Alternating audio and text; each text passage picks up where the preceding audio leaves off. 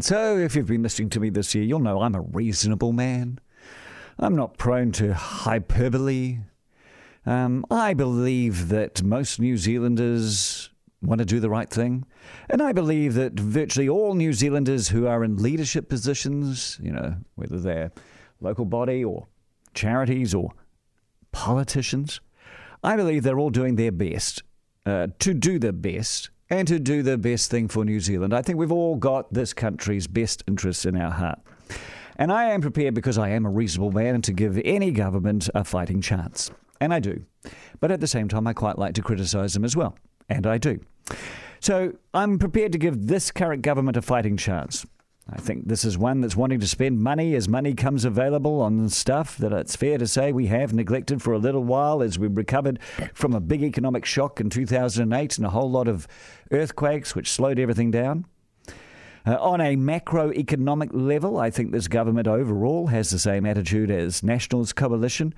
And I believe that Nationals Coalition uh, also had the same attitude as the Labour led government before it. You know, run a surplus, keep debt under control. You know, the difference is just how they want to spend stuff. Uh, with this government, the benefit spend is up. One of the first things they did, $5 billion in November. Remember that? I think it was five and a half billion actually. So they want to spend more on the benefit. Uh, they want to spend more on education. And one day, when all the working groups make their mind up, they might do other things too. So, you know, for me, they're not the big bad wolf. They're not perfect, obviously.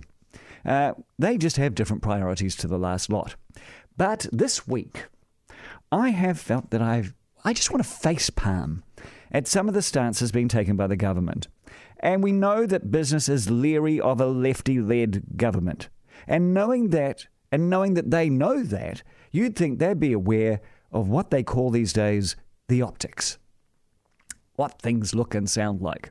So, what have we had? This past week, we've had the Prime Minister and her mates in her coalition parties telling off oil companies and yesterday supermarkets.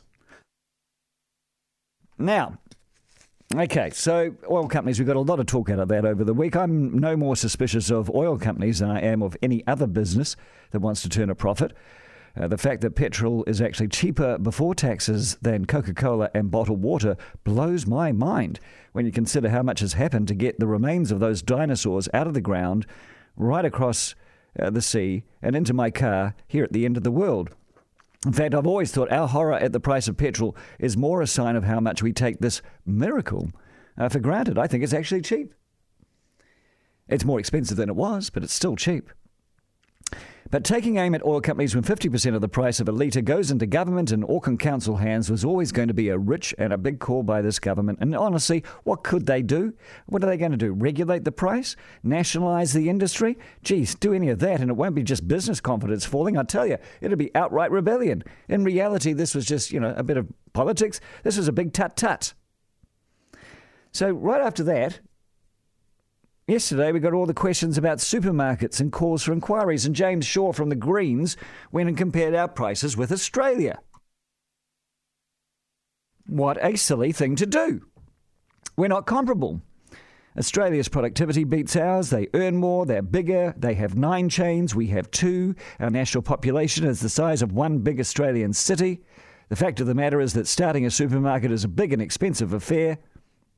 I said yesterday there's a supermarket for sale in the north right now. They want $35 million for one supermarket. To get in the game is a big ask. We have all the competition we can afford. What is James Shaw going on about? So this week we've had our political attacks on petrol and supermarkets. Earlier this year, Shane Jones attacked our airline and Fonterra. I ask you, who's next for a scolding? And they wonder why business is concerned and prepared to tick the I don't have confidence in you box.